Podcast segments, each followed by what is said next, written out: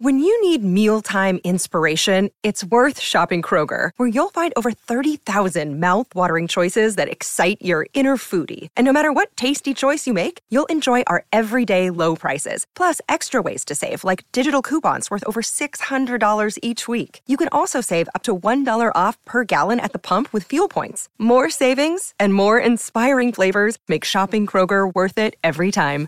Kroger, fresh for everyone. Fuel restrictions apply. The Cyclone Fanatic podcast is fueled by Cody Road and recorded in the Wild Rose Casino and Hotel Studio. Yo, welcome into another edition of the Cyclone Fanatic podcast. It's Tuesday, June 20th. It's a new episode of Mostly on Track. What's up, Jeff Woody? Man, this is fancy. I mean, for those of I, I don't know, we have cameras. I don't know if the cameras are on. They are on. That's Cameras why the are on. red light is on. So, for those of you that can see this, this is like the fanciest version of Cyclone Fanatic that has ever existed. This is a studio furnished by is it Nebraska Furniture Mart Nebraska Furniture Mart, yeah. that did a terrific job.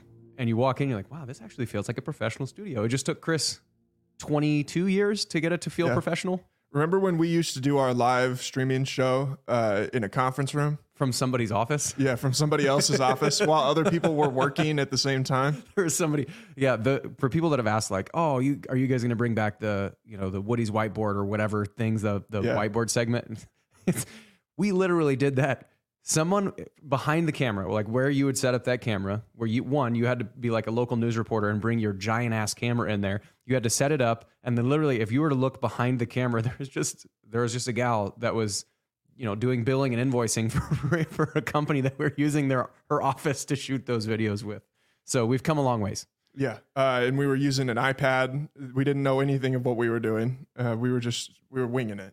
We still don't know what look, we're doing. we still don't know what we're doing. But now we're winging it a little bit less and in a much fancier location. now we are slightly. It's just uh yeah, it's less guessing. We're still guessing. Just degrees of guessing is smaller. We've got plenty to get to on today's podcast. First things, Bob Huggins, uh, his looks like his career could be coming to a close, but his career, at least at West Virginia, comes to a close after he resigns due to a, an arrest for a DUI early Saturday morning. Uh, we'll talk a little bit about San Diego State and their letter to the Mountain West, and the Mountain West telling them to uh, to to shove it basically after uh, in response. Uh, but first, Jeff, you've had some people reach out to you already. If there's anybody that needs any proof that Cyclone Fanatic advertising works, here you go. Go ahead, Jeff Woody. Yeah. So we mentioned this literally the first time uh, last Tuesday when we recorded mostly on track. Is that we're our product called Goldfinch Speed, which is literally taking our speed program and giving it to anybody who is specifically with rural schools and rural locations where you don't have access to a facility or uh, some place that you can actually do speed training. We've already had four people uh, reach out, two of which have already signed up, and uh, ages on those have been uh, they're, the ages of those athletes have been anywhere from 12 to 17, and three of them are rural. One of them is just has a busier schedule and lives in a more metro area. So like we've already had people reach out. So I mean, good job, Cyclone Fanatic. So hey, appreciate the appreciate the capacity to to send the message. I know the other sponsors do too. So I don't know, as a not, not as someone on the network, as someone who is a trying to get the word out of a service that you really really love. The fact that Cyclone Fanatic doesn't partner with people they don't really actually like makes it so you feel good that when you do get on there, they're going to be you're going to be supported by them. So as an advertiser, I don't know if anybody's looking for it. I'm going to as an advertiser on the network, do it. There you go. There you go. That's a ringing endorsement right there for uh, for us here at Cyclone Fanatic. Uh, all right, let's hop right into today's topics. Bob Huggins arrested for OW or for a DUI early Saturday morning in Pittsburgh. Uh, the Was it Columbus? it might have been Sherrod, uh, Sherrodsville. No, I was talking. That's Bob was so intoxicated. No, that's what I'm saying. That was the Yeah. other place he said. Sherrodsville. Sherrodsville. Yeah. Columbus or Sherrodsville. Yeah. That He was so intoxicated he didn't know where he was. Yes. The fact that he didn't kill anyone is absolutely incredible. Yeah. Yeah. And that's really where this entire thing starts is that, you know, it's really sad because they're like, there's nothing funny about it. You know, the criminal complaint has elements of it that sound comedic. Like if it was if it was an episode of Always Sunny in Philadelphia and like Danny DeVito's character was performing some of the things that were in the affidavit, uh, you're like, or the criminal complaint, you're like, ha, what a silly thing, but that's a fictional show. But then you think about it in real life, and the fact that he was in a, a motor vehicle, operating in that way and somehow managed to not hit anyone or anything.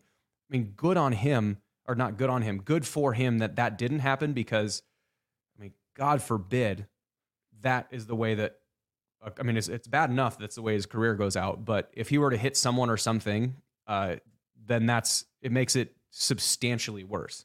Well, it, you have to think that he hit something at some point to have shredded his tire the way that he did, which is kind of what started the entire thing was that he had a shredded tire and couldn't get his car pulled off onto the side of the road. And so he had to have hit something, whether that's a curb or what we we hope, you know, yeah. that it was a curb or something along those lines.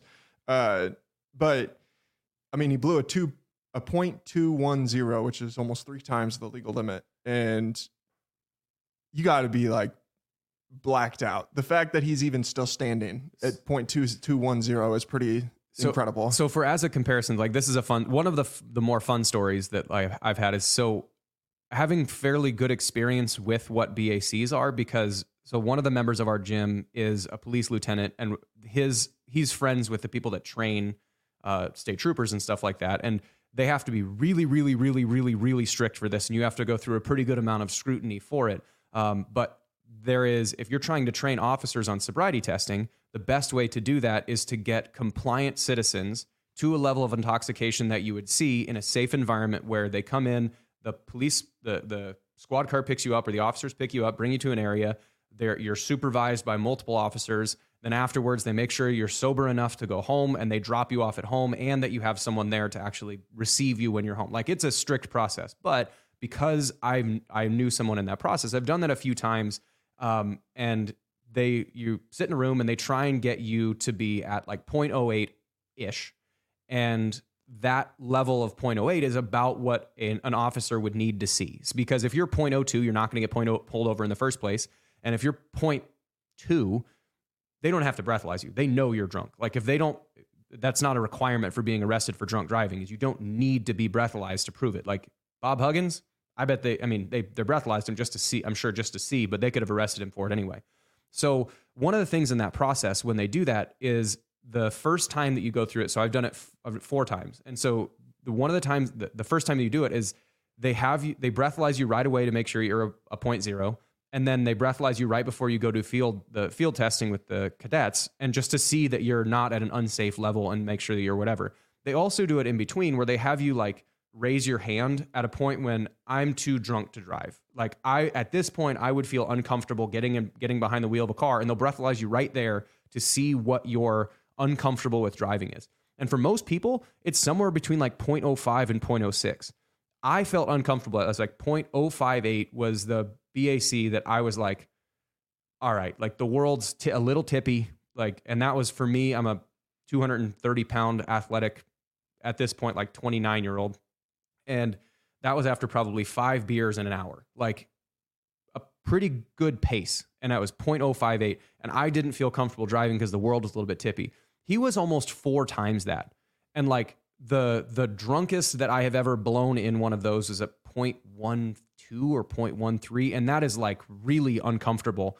The fact that he was in a vehicle at 0.2 something is beyond me how that is like that is it feels like one to get that level of drunk and not have a backup plan is on Huggins.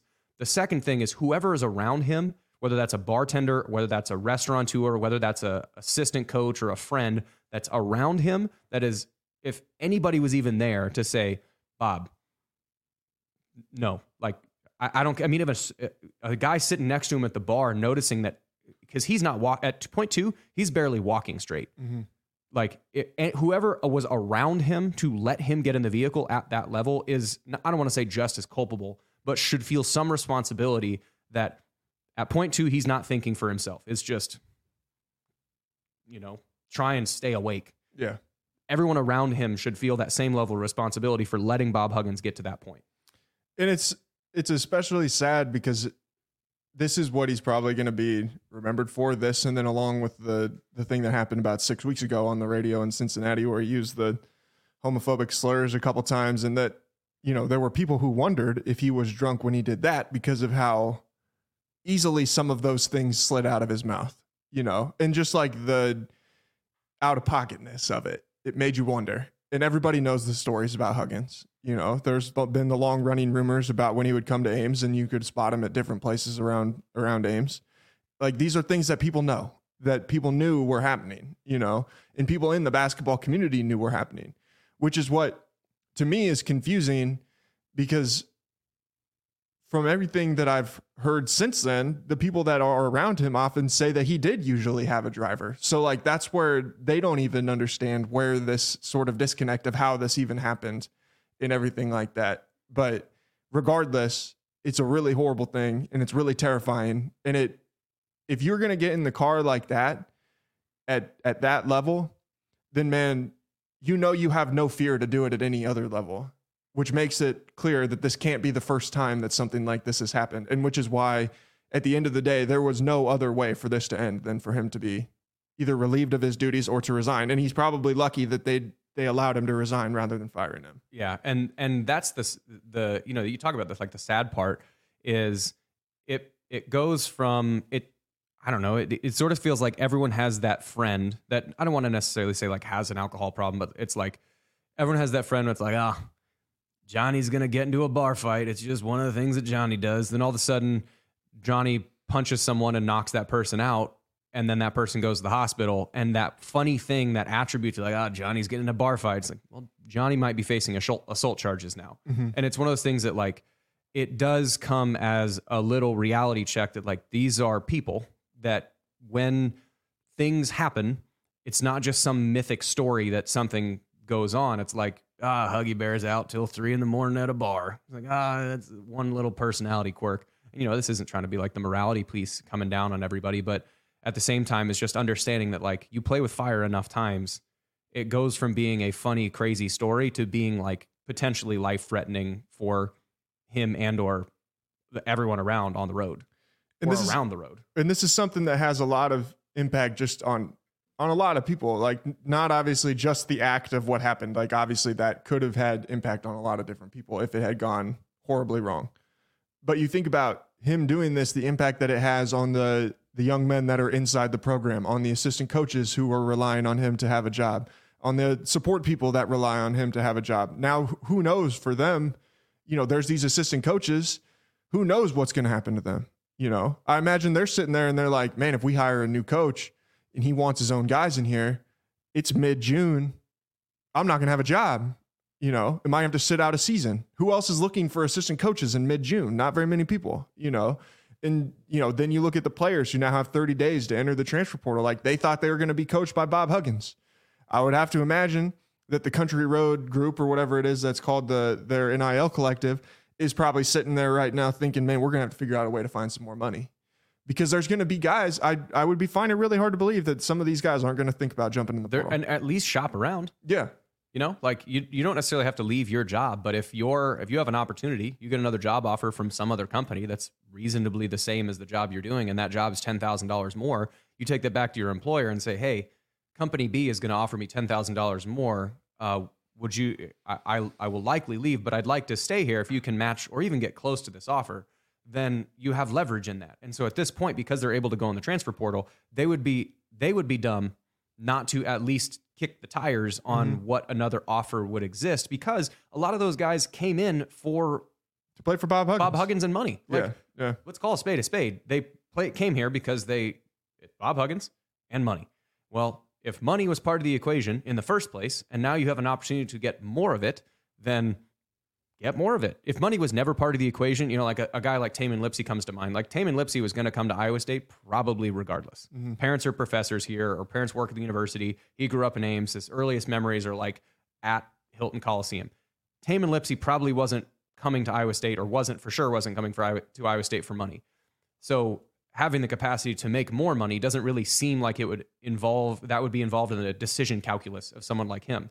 But for someone like, is it Kerr Kriisa, the one who came from Arizona? Kerr Kriisa, yeah. Kerr Kriisa, coming from Arizona, I would imagine money was part of the process. Like money was part of the decision making process. And now, at, Jesse Edwards, yeah, from Syracuse, the big man. Like, yeah. the, there's no way that they just came for Bob Huggins exclusively because if you're coming for one specific reason, then or one specific coach. There's a lot of coaches you can go to. It was probably a combination of the two. And now Bob Huggins is gone Mm-hmm. and the money part's gone. So like you really got to reconsider what the purposes of your being there are. And again, if if Well, I would assume the money's not gone. I mean, I would think that the money is still going to be there. that's true. But yeah, you yeah. have- if you have the capacity to renegotiate that, Oh, it's yeah, not gone. But like you have the capacity to renegotiate that and change 50% of the decision making, then yeah, do it. Like hell, go go get your money, man. If your money is part of the process, go get it and those are guys that are going to be that would be able to play for just about anybody that they wanted to. right now. Yeah, exactly. And that that's why I think that really the big story now it has nothing to do with Bob Huggins. Like what Bob Huggins goes and does, I hope that he finds help. That's the first thing. I hope that he finds some sort of peace because this is this is a horrible deal, you know. And obviously it tarnishes his legacy a significant amount. Whether or not he coaches basketball again is irrelevant. But the the big story to me is what are these guys going to do because this transfer class was so highly touted. I mean, can you hire someone as an interim coach who was the who was working for Bob Huggins? Can you stay with the Bob Huggins tree? Like, how much do you have to distance yourself from Bob Huggins now if you're West Virginia? Or how much do you feel a need to do that? Well, it feels like it if it was something as a continuation of what he had said on the radio, like you know, I, I don't want to come up with any hypothetical, but if it was a continuation of like a um a cultural problem within there, like what comes to mind just immediately is like the Art Briles stuff. Mhm. Like Art Briles and everything that Art Briles or everything was associated with Art Briles was absolute radioactive waste because it was a cultural allowance uh, within the entire program that anybody associated with him don't touch him. Like they deserve some people in that program, I'm sure, deserved punishment. Other people are just going to be innocent bystanders that just again, it's they are beside they're standing next to Chernobyl when it exploded. Huggins feels like his is more of a personal issue, like a, a thing that is just about Huggins. So it doesn't feel Yeah. like it's the same. You can't an associate or an assistant head coach, their version of where Kyle Green or, or J.R. Blount, like it doesn't necessarily f- impact everybody else at the same way that something like that would. But I mean, you you'll you got what like. I mean, Iowa State's going to go to the Bahamas to play a tournament in August. I would imagine West Virginia has something similar to that as far as exhibition matches, whether or not it's in the Bahamas, if they're going to be playing somebody else. You got like two months Yeah. to find a person who can do that. It feels like an internal hire is the most logical and best mechanism to do that if you have, unless there's an absolute rock star sitting out there that you don't know. I was just saying, it sounds like they don't really want to do that, where they hire like an interim for one year, and then I, I think that sounds like the best idea is to hire hire one of the assistants, make them the head coach for a year, do everything you can to keep that recruiting class together, and then you figure it out from there. Because most of those guys are realistically going to be gone anyway Mhm. after next year. So it's like we just need to figure out a way to keep this ship from sinking completely right now, you know, because there is there just is no margin for error. Like we know this in this league, there is no margin for error to where if you if you lose a handful of guys and all of a sudden, you know, you're like starting on your roster again in July, Good luck. That's the recipe for where you're going to be finishing with Central Florida in in the Big 12. Well, this feels sort of like, um, No offense to Central Florida. I It's just realistic. some offense to Central Florida. Um, so who is I, I forget the, Rodney Terry at Texas? Yeah. it feels like this is a Rodney Terry situation. I mean, it in a similar way when Chris Beard uh, did what he did, or you know, allegedly, what I don't know what happened Yeah. with it, but uh, alleged Chris Beard, if he did or allegedly When Chris did what he Beard went to jail and had to be fired. Yes. Right. That when that happened, uh, it's the middle of the season. Like not the middle. It's the very beginning of the season. They don't have time to hire a coach. They bring on Rodney Terry. Rodney Terry turns out to be a pretty damn good coach. So they, it feels like I don't know. Uh, it doesn't seem like it would be the worst idea to have that if you're West Virginia. But at this time, I mean, because the transfer portal is still technically sort of open because of situations like this, whether it's with Huggins or somebody else or you know whatever, transfer portal is still uh, like sort of open. But it feels like the rosters for the basketball season are like 85% set across the country now.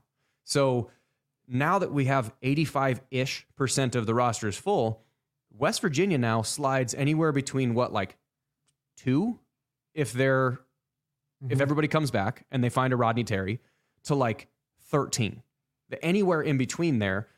So this has a huge impact on the rest of the league because there is really, you know, you mentioned you, uh, South, or Central Florida.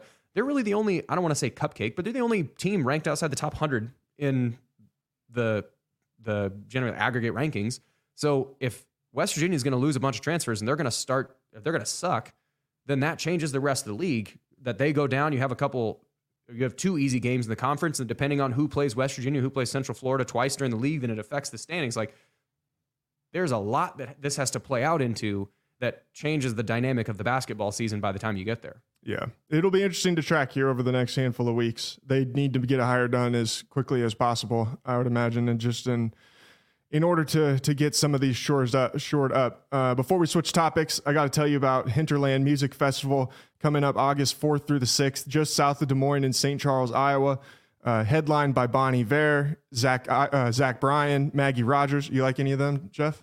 All of them, actually. Yeah, You- that's you like all of them? That's really way down my alley. Uh, are you going to go to Hinterland Music Festival? Uh, I actually have every single year since 2017 have wanted to go, but it's this exact same weekend as CrossFit Games, which as a gym owner, I need to go to. Not need to. I, I that takes precedent, but like it's the same weekend, and I'm always mad that it's the same weekend because the lineup is always incredible. Like there have been times when they've had like Trampled by Turtles as another band. They've had Chris Stapleton's been at there once or twice. Like it's always an insane lineup, and I just can't. It's always the same weekend, and I can't do it. Well, if you're like Jeff and uh, and you want to go, but you actually have some follow through, since he doesn't have any follow through, he wants to he wants to go, but he doesn't actually have to ha- have the, I time to, kick you to so take the out of back. his day. And I will kick you so and- hard in the mid back. and follow through on his wishes and desires. You can get music and camping passes right now at hinterlandiowa.com. That's coming up August 4th through the 6th. There's a bunch of other bands coming that'll be uh, filling up the set list as well.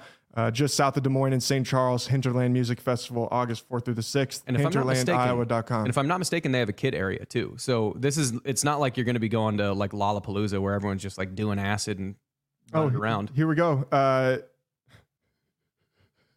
What? Dude,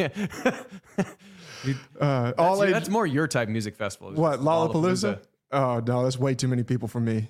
Way too many people for me. Uh, all ages. This is this is included in my notes here. All ages are welcome at Hinterland. The festival even has a fun-filled kid corner called Hinter Kids, featuring a shaded, air-conditioned tent full of free, unique crafts every day, and a special performance by Koo Koo Kangaroo. That's who you would go through. You just you want to see Koo Koo Kangaroo. That's I just want to go hang out in the air-conditioned tent. honestly could you imagine though like let's say you want you're you're really excited and you're going to this music festival you're bringing your six year old just because you know childcare for a whole weekend would be kind of expensive and you bring him and there's no air conditioned or no uh, shaded area to take a six year old and you just have a pouty fussy six year old for 48 straight hours Is Cuckoo the kangaroo? Is that uh, is that the one that sang the kangaroo song in Big Daddy? what what a deep cut honestly i don't remember the last i saw big daddy 15 years ago last time Have you seen that movie, Aiden? You're young. Oh yeah, yeah. Aiden's here. He's producing for us today. Uh, I I need answers. I need to know if Koo Koo Kangaroo is the same one that sang the kangaroo song in. I'm guessing no, because that's 20 years ago, and it'd be a little bit weird. Not necessarily weird, but it'd be odd to be performing at the kids' corner at Hinterland. What if you showed up and it was the exact same guy? And All it, and like they never advertised it. I'd be like, well, hold You on, you the guy from the kangaroo song is at Hinterland, and you guys didn't put him on the set list. You missed such a huge opportunity. And why is he? Yeah, why is he not in the billing? Put him on the top billing. Yeah, Bon Iver, move, move. Maggie Rogers, I understand you're really good, really great songs. Koo Koo Kangaroo, come on, buddy. Zach Bryan, you've been selling out arenas all over the country. Okay, we need you to calm down a little bit. We got Koo Koo Kangaroo tonight. All right. We're gonna get killed for Chris is gonna be. I told you guys to do an ad read. I didn't tell you to shit on Koo Koo Kangaroo for seven minutes. uh, the kangaroo song. I hope he, I hope he sings it. If, if uh, anybody goes and they see a 29 year old standing in the front row screaming "Kangaroo song, Kangaroo song," they'll know who it is. Also, you would, wouldn't be able to see over him because he's six foot seven. True. Uh, also, need to tell you about our friends at Gravitate Co-working. They talk they talk about them every week on the uh, Williams and Bloom Pod on Sunday nights here on Cyclone Fanatic. If you are looking for a place to, uh, whether you want to get a desk or you want just a place to be able to get out of your house and get away from your kids if you work from home or or anything like that, we uh, we strongly recommend you check out our friends at Gravitate Co-working. They've got four great locations in downtown Des Moines, uh, in the East Village, in Midtown, and Windsor Heights and then the uh, co-working space out in Jefferson as well. Uh, that's Gravitate Co-working, one of our uh, longtime sponsors here with Cyclone Fanatic, Also, the owner of that, great name. Jeff Wood. Great name. He's all eh, man. I didn't even think about that. You guys are almost twins. He's a G Jeff. I'm a J Jeff, though. He's a Geoff. An imposter Jeff. Sorry. Sorry, Jeff. Wood. Sorry, Jeff Wood. Thanks to Gravitate Co-working for being a sponsor of CycloneFanatic.com. We appreciate you. We appreciate you. Uh, all right, last thing before we uh, sign off here. San Diego State on Friday sent a letter to the uh, Mountain West Conference, hoping to get an extension on their uh, on the date to which they need to alert the conference that they're going to leave. That date is July 1st. They wanted a one month extension to that. On July 1st, uh, San Diego State's exit fee from the league would go from 17 million to 34 million. They were hoping to get an extension, get it to where they would not have to double the exit fee because right now they know that they are likely to get an invitation to a Power Five conference.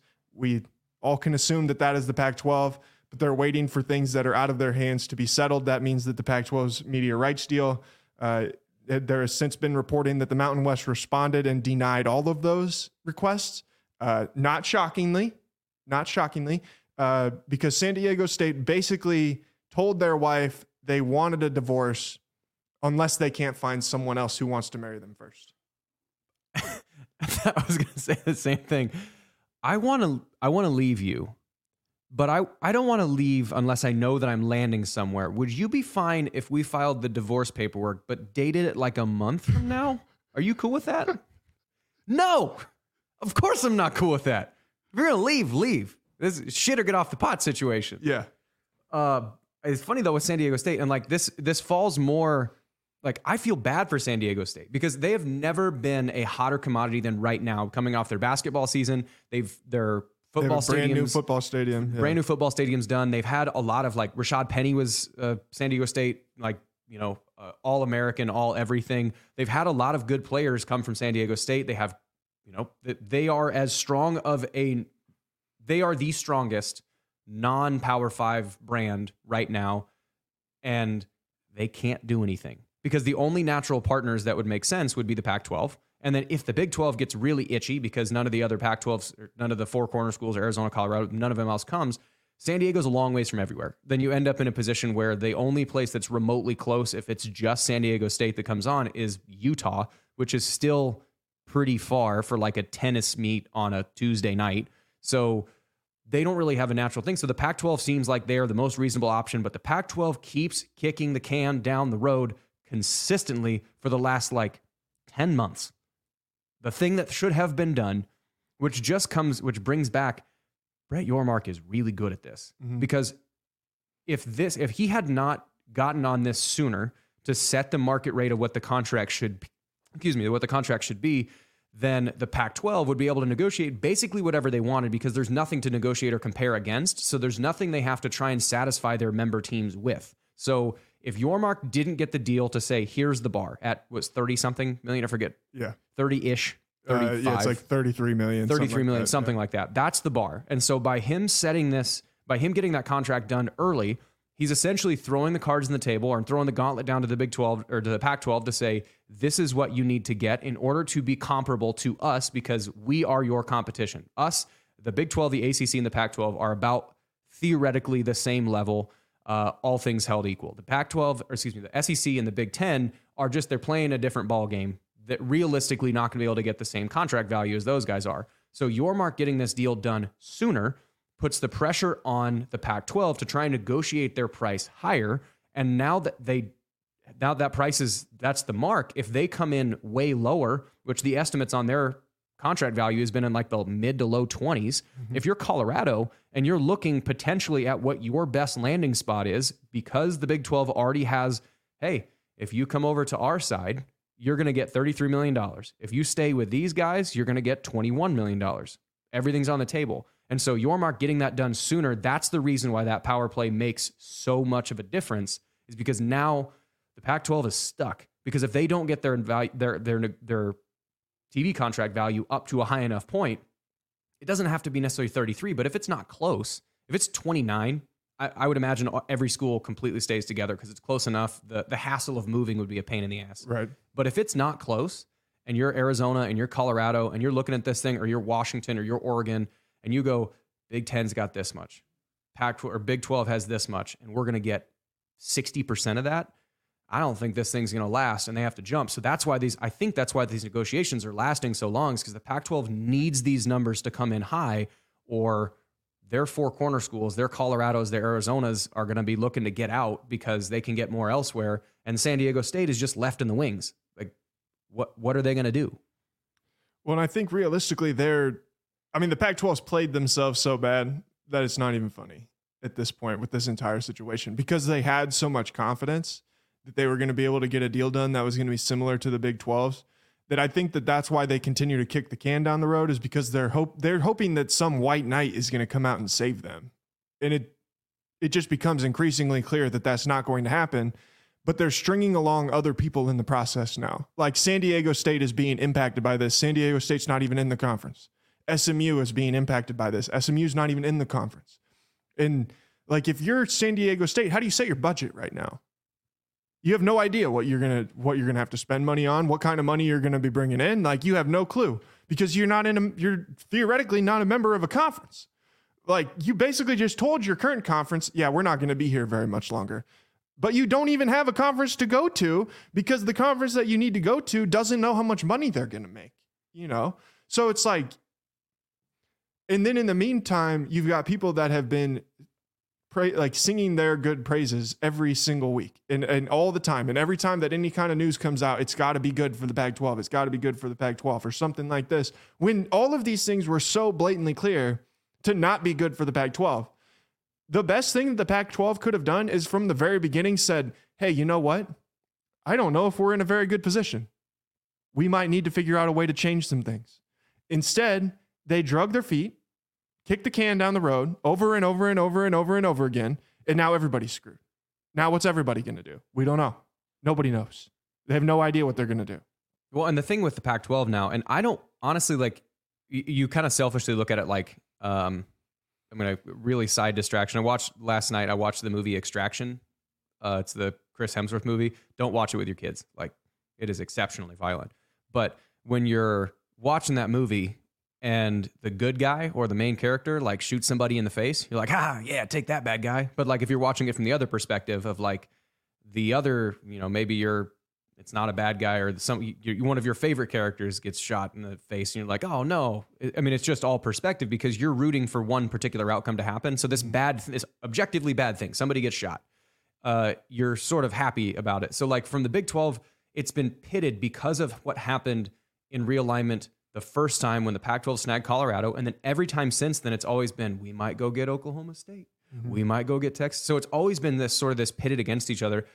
Honestly, it's better if the Pac 12 is strong and healthy. It is better for college athletics if there are multiple areas that are multiple kind of smaller governing ish things that can do it. Now, granted, this is a separate conversation with the NCAA has zero jurisdiction. It would be substantially better if everybody got the same rules. But like, imagine if there wasn't the NFC North, the NFC East, the NFC West, the NFC South, and it was just the NFC.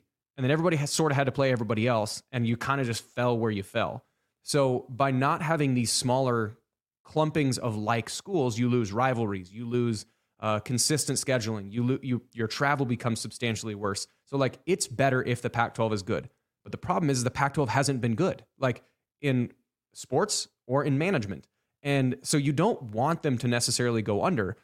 But when you're looking at it and saying, like, are they going to be sound? And like, you look at the guys like Wilner and, you know, those, the, the people that are generally on Team Pac 12, it's more a rooting interest than it is an actual factual interest. Because if you're looking at it objectively, rose colored glasses off, again, I want the Pac 12 to succeed because it is better if the Pac 12 succeeds.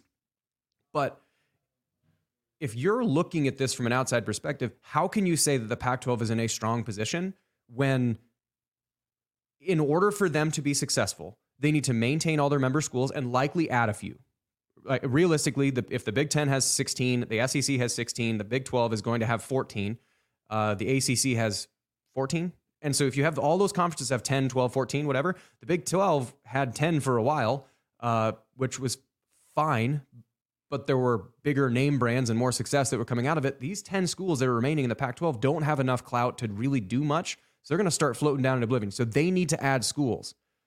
if Would it, would it shock you if somehow Oregon and Washington State ended up in a position where they like had to join the Big Twelve? Oregon and Washington, you mean? Yeah, that's what I meant. Oregon and Washington. Because I just think right now they're they're going to be so far behind where they want to be able to compete at that I and if the Big Twelve, Big Ten has no interest in expanding westward further, like I I think that they're going to be in a position where it's like we have no other option, Yeah. and, and that's just like I'm not I don't know anything. That's not me necessarily like reporting something or having this inside information. That's just me speculating. Like right now, I don't know what the answer for them is going to be because like unless they're going to get a significantly skewed uh, an increased payout from what I, I mean, that's a lot less money than everybody, you know. And it doesn't matter like who you bring in or any of those kinds of things. Like they're going to be fighting a serious uphill battle to be able and like and they have nowhere to go. Yeah, well, and they have nowhere to go, and they also don't really have.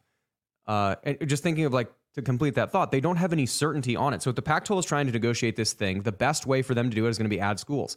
They aren't even in a position to add schools because they don't know if they're going to be able to have enough money to add schools. So if you're looking to add San Diego State, which would be easily, duh, 100% layup, Pac-12, take San Diego State. They can't they don't they're not in a position to take them because they don't know what this deal is going to be they've this the whole headquarters switch thing this tv deal mismanagement. So yeah if you're oregon or washington who are used in or who are generally in the competition at the highest level type you know they're they're whether it's football or basketball or even you know whatever their olympic sports their track and field which is oregon track and field is the best in the country. And so if you have those programs that are used to competing for national championships at a certain point if you're not able to to get the same facility information with some it does it doesn't affect you right now. Like having 20 million dollars instead of 40 million dollars this year doesn't really matter. But to my understanding and this would be something that would be if Chris gets to sit or you get to sit around sit down with Jamie and asking what's the impact on having 60 million dollars versus having 30 million dollars where does that money go and come from? My understanding is it's just like staffing facility maintenance compliance you know departments that you can actually keep everything running is it's easier to do stuff. So your people stay around longer. Your facilities are a little bit nicer. Your uh, your travel is more convenient to get to places. So you can afford to send byu on a, a, a, a private not private you rent out a 747 to send the track team down to UCF because they have a tournament down there and you send the tennis team down or whatever versus putting them on coach. You know, like th- the things get slightly different over time and those slightly difference become these huge disadvantages. So yeah, if you're Oregon and Washington, I'd want to go. It's not affecting you too much right now, but give it 10 years of that. Right. I I mean, that's a huge difference. Yeah. They're looking at Colorado and Arizona getting quartered by the Big 12 and they're like, "Hey. What's up? They're they're uh, Y'all got any more room in the car?" they're the another group at on the other side of the bar that one group's getting flirted with, and they're like, oh oh, like Are those guys hotter than us? pulling up the t-shirt a little bit, show off the guns a little bit more, combing We- the hair a little bit tighter, We'd beat those guys up. and then yeah, they're just trying to get in the line of a line of sight of who is currently doing the hitting on. So Yeah. they're just trying to make themselves they're puffing out the chest a little more. Un, maybe one more button on the button up is just comes off a little bit to try and make themselves look a little more attractive. Hey, what's up? Show the chest hair a little bit. Hey, What's up? what's up? How you doing? All right, you got anything else you want to talk about? Only other thing is uh with I just figured this audience would enjoy it. So most recent so we have I I with Goldfinch Athletics, we have another or I do a podcast that's not necessarily sports related, but this week we have Kyvan Gadsden on, um, talking about essentially how you get to how he got to be a champion. Next week we're gonna have Morgan Kane. Uh, so for people that are interested in sort of sports related, but like what's it like to do that? Um, fitter every day. Find it wherever you find your podcasts. Just go subscribe. You get delivered right to your inbox, right to your podcast inbox. There you go. Uh, programming note: Jeff and I are both going on vacation. Uh, his starts this weekend. Mine starts next week's, and we're gonna have two podcasts that we're gonna record you got for you guys that'll run over the next two weeks. Uh, next week, I think we'll do our rankings of the 14 Big 12 football coaches. Uh, and then for the following week, we're going to do our ranking of the Big 12 basketball coaches. Obviously, right now there are 13 of them, uh, not 14 of them. Uh, so hopefully, I I would assume that by then there might be some clarity on what West Virginia's situation is. But just so everybody knows, when they sit there and they're like, "Oh, you guys didn't talk about the new West Virginia coach," like, yeah, it's because we're on vacation. We're recording these on Thursday, and it'll be there'll be half a week in between. But we're trying to do the best thing we can to give you guys some content and make it be relatively timeless. How do you, how dare you pull back the curtain so far and show the audience what we're doing? How dare you, Jared? This is supposed to be a magic trick. People are supposed to just wake up like it's Christmas morning and the bike's just assembled underneath the tree and that no one has any idea how the bike got there. Yeah, well, sometimes the bike falls apart.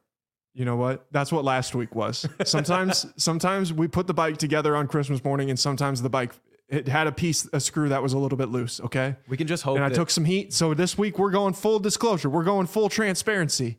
I'm not having anybody come back and me say, "Ooh, the audio quality's bad." If you if the audio quality's bad, if was the audio quality is bad this week, you can blame Aiden. Don't blame me. It's Aiden's fault. that made me. Oh my god, that was so. Hey, Steph, A plus, shout out, shout out to Steph Copley on. Uh, anytime I just the dynamic that you and I have is really it is like a little brother big brother situation. Yes. and the fact when either one of us can shit on the other one that and that door is open, oh, it's gonna happen. Oh, yeah. And Steph also feels like your older sister, who is going to continue to also shit on you. And of course, she did it on her birthday, so, So you can't even talk back. I can't even take it. Yeah, I couldn't even say anything back. It makes me sick. Of course, people would manipulate their birthdays that way. also, I mean, I Steph's a nice person. Like you can at least if you talk trash to me, you're like, oh, okay, well, Jeff's kind of a dick, but she's actually nice. So it's it's different. it is like different. talking trash to like it's like talking trash to your grandpa. It'd be like, okay, grandpa, like you're a nice. You it'd be you'd feel bad about doing that, even just Yeah. because grandpa's a nice guy. Yeah, Steph's a, Steph's a nice. She's, she's a nice old grandpa. I'm sorry, Steph. I'm sorry that that devolved that way. We'll talk to you guys again soon. Peace.